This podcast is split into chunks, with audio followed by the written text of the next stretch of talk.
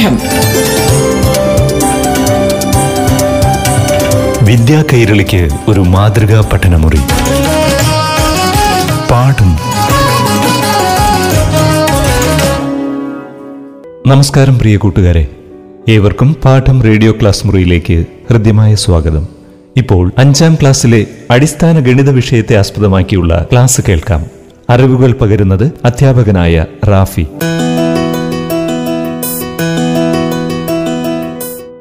പാഠം radio class മുറിയുടെ പുതിയൊരു ഭാഗത്തിലേക്ക് എല്ലാ കൂട്ടുകാർക്കും സ്വാഗതം.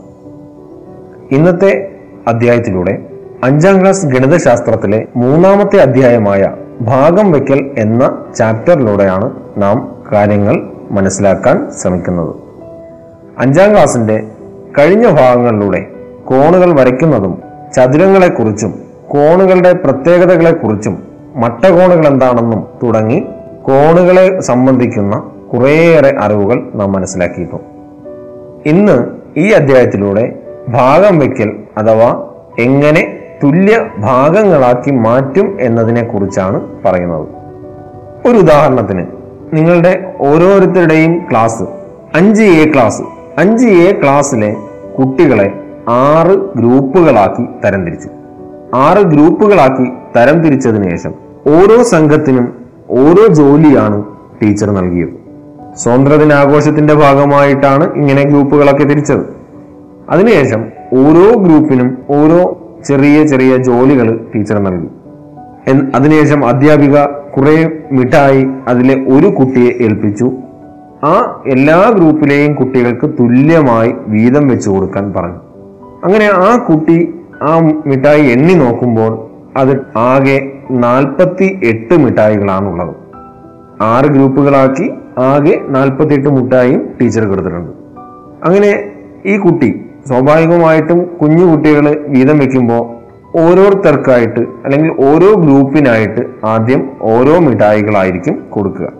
ഇവിടെ ആറ് ഗ്രൂപ്പുകൾക്കും തുല്യമായി വീതിച്ചു കൊടുക്കാൻ ടീച്ചർ പറഞ്ഞതുകൊണ്ട് ആ കുട്ടി ചെയ്തത് അഞ്ചാം ക്ലാസ്സിലെ ചെറിയൊരു കുഞ്ഞ് ചെയ്തത് ഓരോ ഗ്രൂപ്പിനും ഓരോ മിഠായി വീതം ഇങ്ങനെ വീതിച്ചു കൊടുത്തു.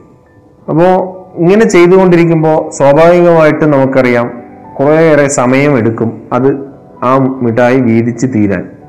അതേസമയം ഓരോ ഗ്രൂപ്പിനും എത്ര മിഠായി വീതം തുല്യമായിട്ട് കൊടുക്കാൻ കഴിയുമെന്ന് മനസ്സിലാക്കിയിരുന്നെങ്കിൽ വളരെ എളുപ്പത്തിന് കാര്യം കഴിയുമായിരുന്നു. ഇനി നമുക്ക് അത് എങ്ങനെ വളരെ എളുപ്പത്തിൽ ആ വീതം വെപ്പ് നടത്താം അല്ലെങ്കിൽ മിഠായി എല്ലാ ഗ്രൂപ്പിനും തുല്യമായിട്ട് കൊടുക്കാം എന്ന കാര്യം മനസ്സിലാക്കാം. ആദ്യമായി ആ ആകെ മിഠായികളുടെ എണ്ണം നാൽപ്പത്തി എട്ട് എന്ന് പറഞ്ഞിട്ടുണ്ട്. ഇനി നാം ചിന്തിക്കേണ്ട കാര്യം ഓരോ ഗ്രൂപ്പിനും കൊടുക്കേണ്ട മിഠായികളുടെ എണ്ണം ആറ് തവണ കൂട്ടിയാലാണ് നാൽപ്പത്തി എട്ട് കിട്ടുക. കാരണം ആറ് ഗ്രൂപ്പുകളാണല്ലോ ഉള്ളത്. ഓരോ ഗ്രൂപ്പിനും കൊടുക്കേണ്ടുന്ന മിഠായികളുടെ എണ്ണം ആറ് തവണ എഴുതി കൂട്ടുമ്പോഴാണ് നാൽപ്പത്തി എട്ട് എന്ന സംഖ്യ കിട്ടുന്നത്. ആറ് ഗ്രൂപ്പ് ഉള്ളതുകൊണ്ട് ആറ് തവണ കൂട്ടിയാൽ മതി. അതായത് ഓരോ ഗ്രൂപ്പിനും കൊടുക്കേണ്ട മിഠായികളുടെ എണ്ണത്തെ ആറ് കൊണ്ട് ഗുണിച്ചാൽ നാൽപ്പത്തി എട്ട് കിട്ടണം. ഓരോ ഗ്രൂപ്പിനും തുല്യമായിട്ട് കൊടുക്കണമെന്ന് പറഞ്ഞു ആ തുല്യമായിട്ട് കൊടുക്കുന്ന മിഠായികളുടെ എണ്ണത്തിനെ ആറ് കൊണ്ട് ഗുണിച്ചു കഴിഞ്ഞാൽ നാൽപ്പത്തി എട്ട് കിട്ടണം. ഇപ്പോഴും ആ സംഖ്യ ഏതാണ്? അല്ലെങ്കിൽ ആ തുല്യമായിട്ട് വീതിക്കേണ്ടുന്നത് എത്ര മിഠായി വീതമാണ് എന്ന് മനസ്സിലാക്കാൻ സാധിച്ചിട്ടില്ല. ഏതോ ഒരു സംഖ്യ ആ സംഖ്യയെ ആറ് കൊണ്ട് ഗുണിച്ചാൽ നാൽപ്പത്തി എട്ട് കിട്ടും. ആറ് കിട്ടിയതെന്ന് പറഞ്ഞാൽ ഗ്രൂപ്പിന്റെ എണ്ണം. നാൽപ്പത്തിയെട്ട് എന്ന് പറയുന്നത് ആകെ മിഠായികളുടെ എണ്ണം. അങ്ങനെ ആറിനെ ഏത് സംഖ്യ കൊണ്ട് ഗുണിച്ചാലാണ് നാൽപ്പത്തിയെട്ട് കിട്ടുക എന്ന് മനസ്സിലാക്കാൻ ഈ നാൽപ്പത്തിയെട്ടിനെ ആറ് കൊണ്ട് ഭാഗിച്ചാൽ മതിയാകും. ഇങ്ങനെ നാൽപ്പത്തിയെട്ടിനെ ആറ് കൊണ്ട് ഭാഗിക്കുമ്പോൾ ഭാഗിക്കുമ്പോൾ എട്ട് എന്ന സംഖ്യ കിട്ടും. അറിയാമല്ലോ കൂട്ടുകാർക്ക് ഭാഗിക്കാനൊക്കെ ഭാഗിക്കുമ്പോൾ എട്ട് എന്ന ഉത്തരമായിരിക്കും അവിടെ കിട്ടുന്നത്. അങ്ങനെയാണെങ്കിൽ നമുക്ക് അടുത്ത ഒരു ഇതേ രൂപത്തിലുള്ള മറ്റൊരു ഉദാഹരണം നോക്കാം. മറ്റൊരു ക്ലാസ് അഞ്ച് ബി ക്ലാസ് ആണെന്നിരിക്കട്ടെ. അവിടെ ഒരു അൻപത്തി ആറ് മിഠായി വിതരണം ചെയ്തു. നേരത്തെ പറഞ്ഞത് ആറ് ഗ്രൂപ്പുകളാക്കിയിട്ട് തുല്യമായി കൊടുക്കാനാണ് പറഞ്ഞത്.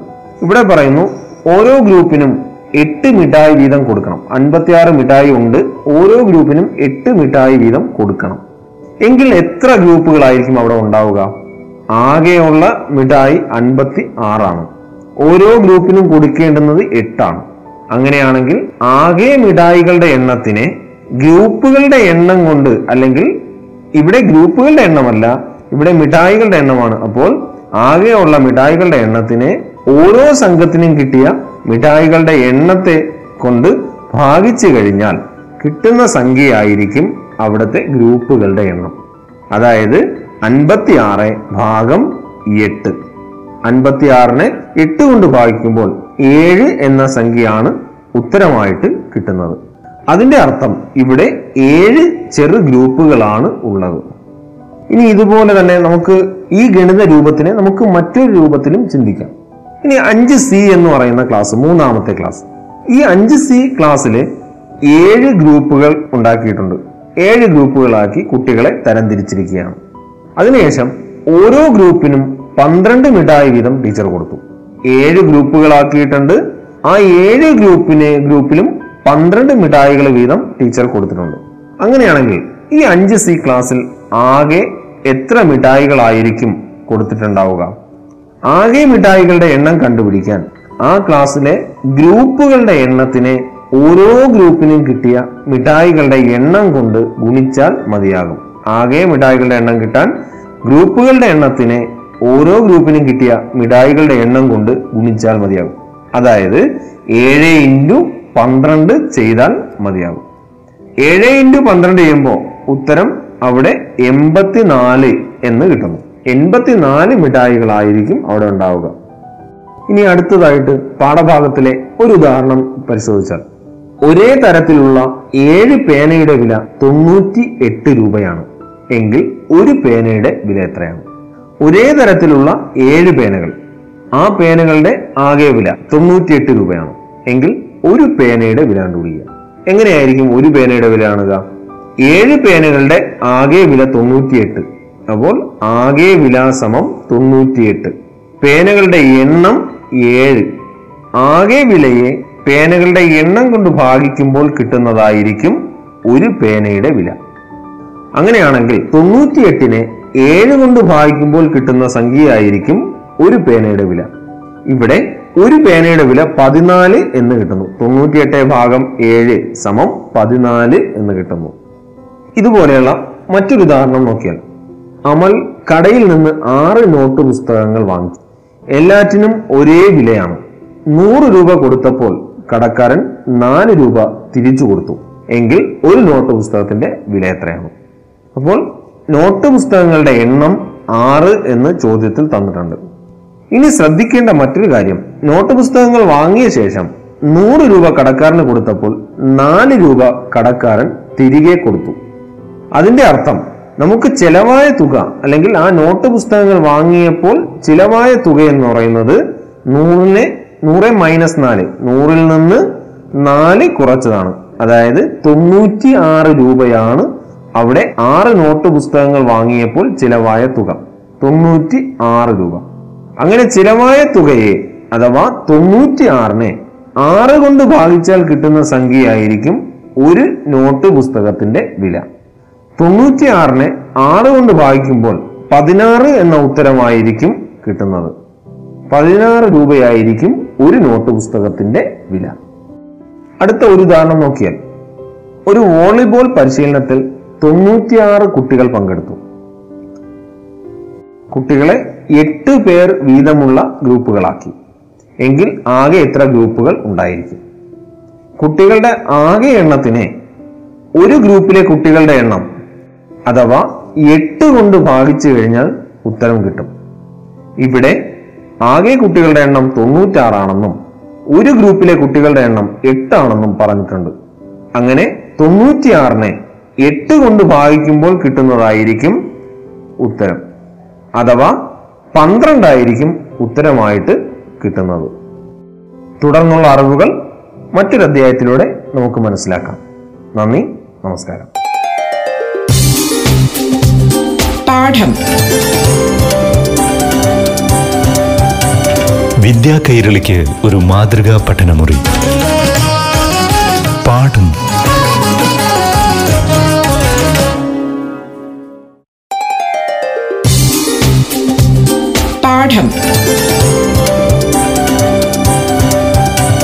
വിദ്യാ കൈരളിക്ക് ഒരു മാതൃകാ പഠനമുറി.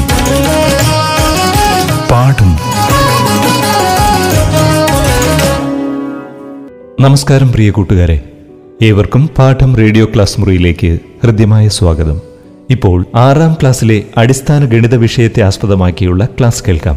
അവതരിപ്പിക്കുന്നത് അധ്യാപകനായ റാഫി.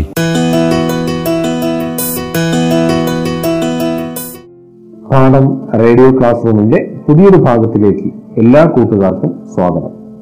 ആറാം ക്ലാസ് ഗണിതശാസ്ത്രത്തിന്റെ മൂന്നാമത്തെ അധ്യായമായ ഭിന്നസംഖ്യകൾ എന്ന പാഠഭാഗത്തിലൂടെയാണ് കഴിഞ്ഞ ക്ലാസ്സിലൂടെ കുറേയധികം കാര്യങ്ങൾ നാം മനസ്സിലാക്കിയത് അതേ പാഠത്തിൽ തന്നെ കുറെ പുതിയ അറിവുകൾ നമുക്ക് നോക്കാം. കഴിഞ്ഞ ദിവസം പറഞ്ഞു നിർത്തിയിരുന്നു നാലിൽ ഒന്ന് അല്ലെങ്കിൽ രണ്ടിൽ ഒന്ന് ഇതിനെയൊക്കെ നമുക്ക് കാൽഭാഗം അരഭാഗം എന്നതിനെ ഭിന്നസംഖ്യാ രൂപത്തിൽ എഴുതുന്നതാണ്. കാൽഭാഗം എന്നതിനെ നാലിൽ ഒന്ന് എന്നും അരഭാഗം എന്നതിനെ രണ്ടിലൊന്ന് എന്നും മുക്കാൽ ഭാഗം എന്നുള്ളവനെ നാലിൽ മൂന്ന് എന്നുമാണ് ഭിന്നസംഖ്യാ രൂപത്തിൽ എഴുതുന്നത്. അതുപോലെ തന്നെ ആയിരം ഗ്രാമാണ് ഒരു കിലോഗ്രാം എന്നും കഴിഞ്ഞ ഭാഗത്തിലെ ചില ഉദാഹരണങ്ങളിലൂടെ നാം മനസ്സിലാക്കി. ഒരു ഉദാഹരണം കൂടി നോക്കിയാൽ ഇരുന്നൂറ്റി അൻപത് ഗ്രാം വീതം ഭാരമുള്ള രണ്ട് കഷ്ണം മത്തങ്ങയുടെ ആകെ ഭാരം എത്രയാണ്? ഒരു കഷ്ണം മത്തങ്ങയുടെ ഭാരം ഇരുന്നൂറ്റി അൻപത് ഗ്രാമാണ്. ഇതുപോലുള്ള രണ്ട് കഷ്ണം മത്തങ്ങയുണ്ട്. ഈ രണ്ട് കഷ്ണം മത്തങ്ങയുടെ ഭാരം കണ്ടുപിടിക്കാൻ ഇരുന്നൂറ്റി അൻപതിനെ രണ്ട് കൊണ്ട് ഗുണിച്ചാൽ മതിയാകും. അങ്ങനെ ഇരുന്നൂറ്റി അൻപത് ഇന്റു രണ്ട് ചെയ്യുമ്പോൾ അഞ്ഞൂറ് എന്ന് കിട്ടുന്നു. അഥവാ അഞ്ഞൂറ് ഗ്രാം ആയിരിക്കും ആ രണ്ട് കഷ്ണം മത്തങ്ങയുടെ ഭാരം എന്ന് പറയുന്നത്. ഈ ചോദ്യത്തിൽ വരുന്ന രണ്ടാമത്തെ ഭാഗം ഈ അളവുകളെല്ലാം കിലോഗ്രാമിലാക്കി പറയുക. ഒരു കിലോഗ്രാം എന്നാൽ ആയിരം ഗ്രാമാണ്. അങ്ങനെയാണെങ്കിൽ അര കിലോഗ്രാം എന്നത് അഞ്ഞൂറ് ഗ്രാമും കാൽ കിലോഗ്രാം എന്നത് ഇരുന്നൂറ്റി അൻപത് ഗ്രാമും ആയിരിക്കും. ഇവിടെ ഒരു മത്തങ്ങയുടെ ഭാരം ഇരുന്നൂറ്റി അൻപത് ഗ്രാം ആണെങ്കിൽ അത് കാൽ കിലോഗ്രാം ആണ് ആ മത്തങ്ങയുടെ ഭാരം.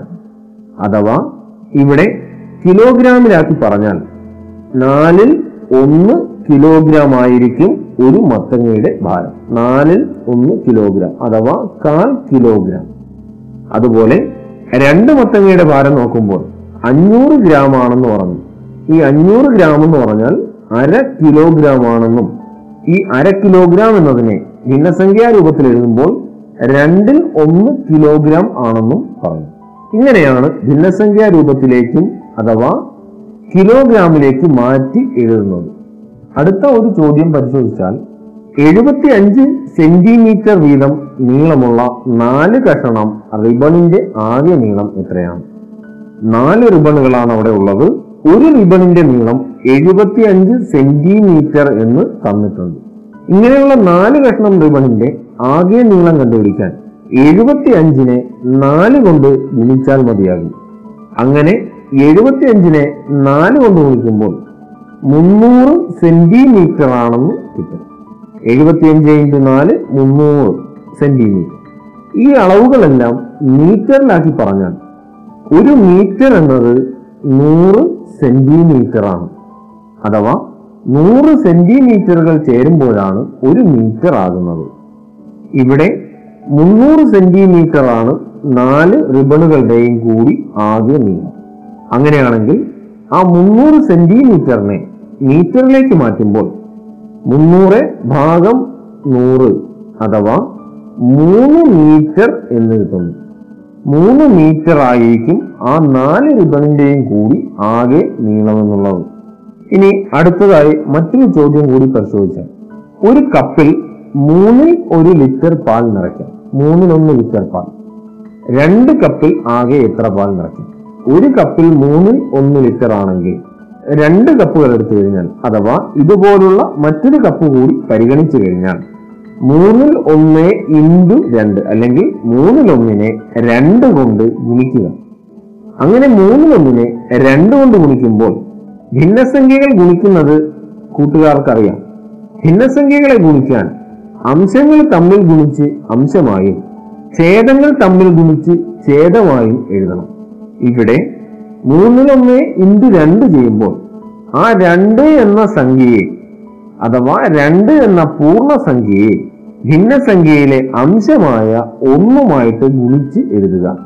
ഇങ്ങനെ ഗുണിച്ചെഴുതുമ്പോൾ രണ്ട് ഇന്റു ഒന്ന് രണ്ട് എന്ന് തന്നെ കിട്ടുന്നു. ഛേദത്തിൽ മൂന്ന് തന്നെയായിരിക്കും. പൂർണസംഖ്യ ആയതുകൊണ്ട് അവിടെ ഗുണിക്കാൻ ഒന്ന് എന്ന അല്ലെങ്കിൽ അവിടെ ഗുണിക്കാൻ മറ്റ് സംഖ്യകൾ ഇല്ല. ഏതൊരു പൂർണസംഖ്യയുടെയും ഛേദം ഒന്നാണ്. അതിനെ ഭിന്നസംഖ്യാ രൂപത്തിൽ പരിശോധിച്ചാൽ. അങ്ങനെ ഭിന്നസംഖ്യാ രൂപത്തിൽ നമ്മൾ പരിഗണിച്ചാൽ ഒന്ന് എന്ന ഛേദം കിട്ടും. ഏതൊരു സംഖ്യയെയും ഒന്നുകൊണ്ട് ഗുണിച്ചാൽ ഉത്തരം അതേ സംഖ്യ തന്നെയായിരിക്കും. അതുകൊണ്ട് തന്നെ ഇവിടെ ഉത്തരം രണ്ട് കപ്പ് ഉപയോഗിച്ചു കഴിഞ്ഞാൽ അവിടെ മൂന്നിൽ രണ്ട് എന്ന് കിട്ടുന്നു അടുത്തതായി ഈ ചോദ്യത്തിൽ വന്നിരിക്കുന്ന മറ്റൊരു ഭാഗം. നാല് കപ്പുകൾ എടുത്തു കഴിഞ്ഞാൽ എത്ര പാൽ നിറയ്ക്കാം എന്നുള്ളതാണ്. മൂന്നിൽ ഒന്ന് ലിറ്റർ പാൽ കൊള്ളുന്ന നാല് കപ്പുകൾ ഉണ്ടെങ്കിൽ അവിടെയും മൂന്നിലൊന്ന് ഗുണം നാല് ചെയ്താൽ മതിയാകും. അങ്ങനെ ചെയ്യുമ്പോൾ മൂന്നിൽ നാല് എന്നായിരിക്കും ഉത്തരം കിട്ടുക. അഥവാ നാല് കപ്പുകളിൽ മൂന്നിൽ നാല് ലിറ്റർ പാൽ നിറയ്ക്കാൻ സാധിക്കും. അടുത്ത ഒരു ചോദ്യം. ഒൻപത് ലിറ്റർ പാൽ നാല് കുട്ടികൾക്ക് തുല്യമായി വീതിച്ചു എങ്കിൽ ഒരു കുട്ടിക്ക് എത്ര ലിറ്റർ പാൽ കിട്ടും? അതുപോലെ ഇതേ ഒൻപത് ലിറ്റർ പാൽ മൂന്ന് കുട്ടികൾക്കാണ് വീതിക്കുന്നതെങ്കിൽ എത്ര ലിറ്റർ പാൽ കിട്ടും? ഇപ്പോൾ ഒന്നാമത്തെ ചോദ്യം പരിശോധിച്ചാൽ അവിടെ ഉള്ളത് ഒൻപത് ലിറ്റർ പാലാണ് ആകെ ഉള്ളത്. കുട്ടികളുടെ എണ്ണം നാലാണ്.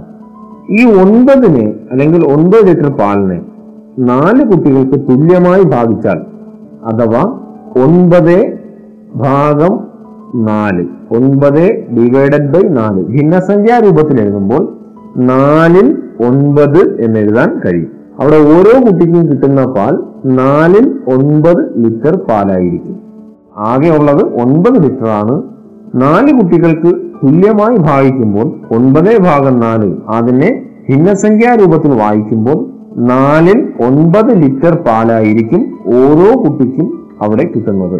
ഇനി ആ ചോദ്യത്തിൽ വന്നിരിക്കുന്ന രണ്ടാമത്തെ ഭാഗം മൂന്ന് കുട്ടികൾക്കാണ് അത് തുല്യമായി ഭാഗിക്കുന്നതെങ്കിൽ ഇവിടെ ഒൻപത് ലിറ്റർ പാലിനെ മൂന്ന് കുട്ടികൾക്ക് തുല്യമായി ഭാഗിച്ചാൽ ഒൻപതേ ഭാഗം മൂന്ന് എന്ന് എഴുതാൻ സാധിക്കും. ഒൻപതേ ഭാഗം മൂന്ന് എന്നതിനെ ഭിന്നസംഖ്യാ രൂപത്തിൽ മൂന്നിൽ ഒൻപത് എന്ന് വായിക്കാം. ഇനി ശ്രദ്ധിക്കേണ്ടുന്ന കാര്യം ഒൻപതേ ഭാഗം മൂന്നിനെ നമുക്ക് ഹരണക്രിയ അഥവാ ഭാഗിക്കാൻ സാധിക്കും. ഒൻപതിനെ മൂന്ന് കൊണ്ട് ഭാഗിക്കുമ്പോൾ ഒൻപത് ഭാഗം മൂന്ന് എന്ന് പറഞ്ഞു കഴിഞ്ഞാൽ ഒൻപതിനെ മൂന്ന് കൊണ്ട് ഭാഗിക്കുക എന്നതാണ് അർത്ഥം. അങ്ങനെ ഇവിടെ ഒൻപതിനെ മൂന്ന് കൊണ്ട് ഭാഗിക്കുമ്പോൾ ഉത്തരം മൂന്ന് എന്ന് കിട്ടുന്നു. ഒൻപതിനെ മൂന്ന് കൊണ്ട് ഭാഗിക്കുമ്പോൾ ഉത്തരം മൂന്ന്. അഥവാ മൂന്ന് ലിറ്റർ പാലാണ് ഓരോ കുട്ടിക്കും അവിടെ കിട്ടുന്നത് എന്ന് മനസ്സിലാക്കാൻ സാധിക്കും. അടുത്ത ഒരു ചോദ്യം പരിശോധിച്ചാൽ പന്ത്രണ്ട് കുട്ടികളെ ഒരേ എണ്ണമുള്ള നാല് സംഘങ്ങളാക്കി. ഒരു സംഘത്തിൽ എത്ര കുട്ടികളുണ്ടാകും? പന്ത്രണ്ട് കുട്ടികളാണ് അവിടെ ആകെ ഉള്ളത്. ഇവരെ നാല് സംഘങ്ങളാക്കിയാണ് മാറ്റുന്നത്. പന്ത്രണ്ടിനെ നാല് ഗ്രൂപ്പുകളാക്കി അഥവാ നാല് സംഘങ്ങളാക്കി മാറ്റുന്നു. ഓരോ ഗ്രൂപ്പിലും ഉണ്ടാകുന്ന കുട്ടികളുടെ എണ്ണം കാണാൻ പന്ത്രണ്ടിനെ നാല് കൊണ്ട് ഭാഗിച്ചാൽ മതിയാകും. അഥവാ പന്ത്രണ്ട് ഭാഗം നാല്. ഈ പന്ത്രണ്ട് ഭാഗം നാല് അല്ലെങ്കിൽ ഇതിനെ ഭിന്നസംഖ്യാ രൂപത്തിലേക്ക് വായിക്കുമ്പോൾ നാലിൽ പന്ത്രണ്ട് എന്നായിരിക്കും വായിക്കുക. നാലിൽ പന്ത്രണ്ട്. ഇനി നേരത്തെ പറഞ്ഞതുപോലെ നാലിൽ പന്ത്രണ്ട് അല്ലെങ്കിൽ പന്ത്രണ്ട് ഭാഗം നാലിനെ അംശത്തെ ഛേദം കൊണ്ട് ഭാഗിക്കുമ്പോൾ പന്ത്രണ്ടിനെ നാല് കൊണ്ട് ഹരിക്കുമ്പോൾ ഉത്തരം അവിടെ മൂന്ന് എന്നാണ് കിട്ടുന്നത്. അഥവാ ഇവിടെ പറയുന്ന ഓരോ സംഘത്തിലും മൂന്ന് കുട്ടികൾ വീതമായിരിക്കും ഉണ്ടായിരിക്കുക. നാല് സംഘങ്ങളാണ് ഉള്ളത് ഓരോ സംഘത്തിലും മൂന്ന് കുട്ടികൾ വീതം ഉണ്ടായിരിക്കും. ഇനി ഇതേ ചോദ്യത്തിൽ തന്നെ ചോദിച്ചിരിക്കുന്ന മറ്റൊരു ഭാഗം. മൂന്ന് സംഘങ്ങളാണ് ആക്കുന്നതെങ്കിൽ ഓരോ സംഘത്തിലും എത്ര കുട്ടികളായിരിക്കും ഉണ്ടാവുക? പന്ത്രണ്ട് കുട്ടികളെ മൂന്ന് സംഘങ്ങളാക്കിയാൽ അഥവാ പന്ത്രണ്ട് ഭാഗം മൂന്ന്. അവിടെ കിട്ടുന്ന ഓരോ കുട്ടികളുടെ അല്ലെങ്കിൽ ആ സംഘത്തിൽ കിട്ടുന്ന കുട്ടികളുടെ എണ്ണം പന്ത്രണ്ട് ഭാഗം മൂന്ന് സമം നാല് കുട്ടികളായിരിക്കും. തുടർന്നുള്ള അറിവുകൾ പാഠം റേഡിയോ ക്ലാസ് റൂമിന്റെ അടുത്ത ഭാഗങ്ങളിലൂടെ നമുക്ക് മനസ്സിലാക്കാം. നന്ദി നമസ്കാരം. പാഠം. വിദ്യാ കൈരളിക്ക് ഒരു മാതൃകാ പഠനമുറി. പാഠം